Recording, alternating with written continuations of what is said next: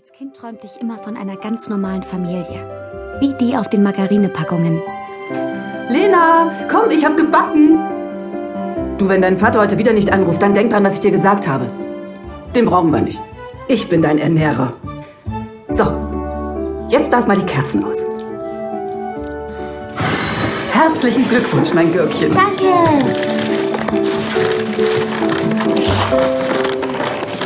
Meine Mutter allerdings hasste alles, was normal war. Was ist denn das?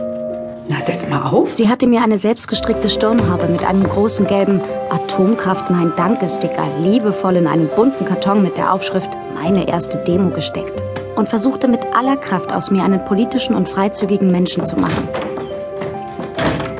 Tja, manche Erziehungsexperimente gehen eben schief. Ich war inzwischen neunzehn Jahre alt, ich hatte definitiv kein Sexleben und ich war abhängig von Johanneskrautkapseln, weswegen ich die Sonne mied wie ein Vampir. Gurke, kann ich reinkommen? Oder masturbierst du? Wieso sollte ich? Es ist mitten am Tag.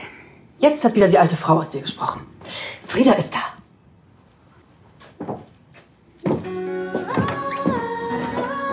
Das Leben klopfte an und ich war nicht bereit.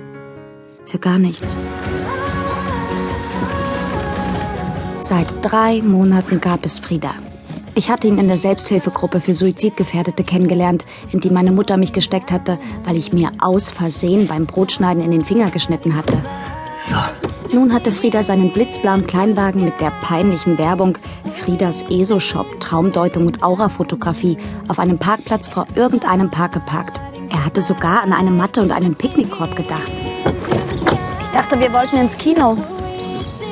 Ja, für unser Jubiläum fand ich das hier irgendwie netter.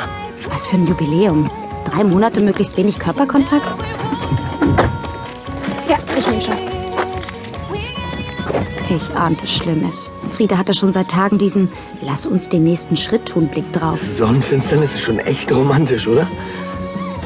Seine Hand lag auf meinem Bein. Ach, Schnucki. Ich schob sie elegant zurück und kramte nach den Schutzbrillen, um für das Spektakel einer Sonnenfinsternis gerüstet zu sein.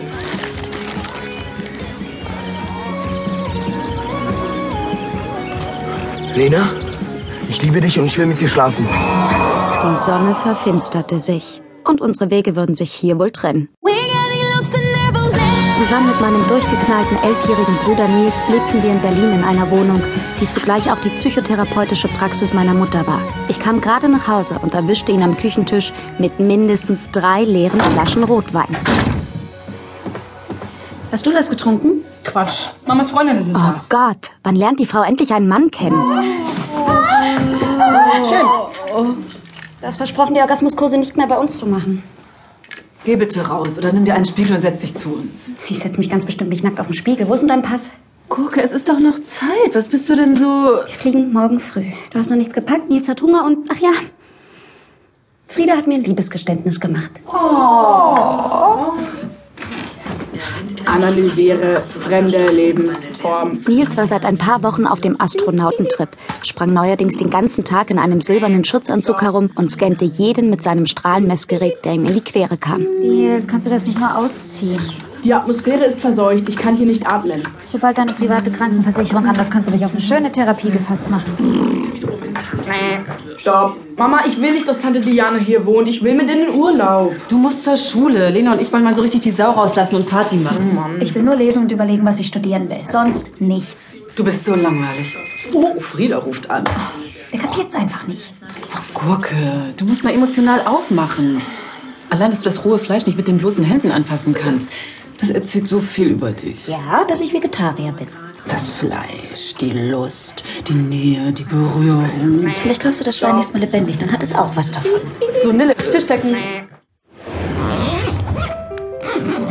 Während ich meinen Koffer für den bevorstehenden Urlaub mit meiner Mutter in Thailand packte und um ein Haar mein Bikini vergessen hätte, fand ich es Wahnsinn. Da hatte man schon eine Therapeutin als Mutter und bekam trotzdem nur einen Haufen Vorwürfe in die Wiege gelegt. Und das Schlimmste war, sie hatte irgendwie recht. Ich ließ mich auf niemanden ein. Ich würde mich vermutlich nie verlieben. Ich war einfach zu stark, zu selbstständig.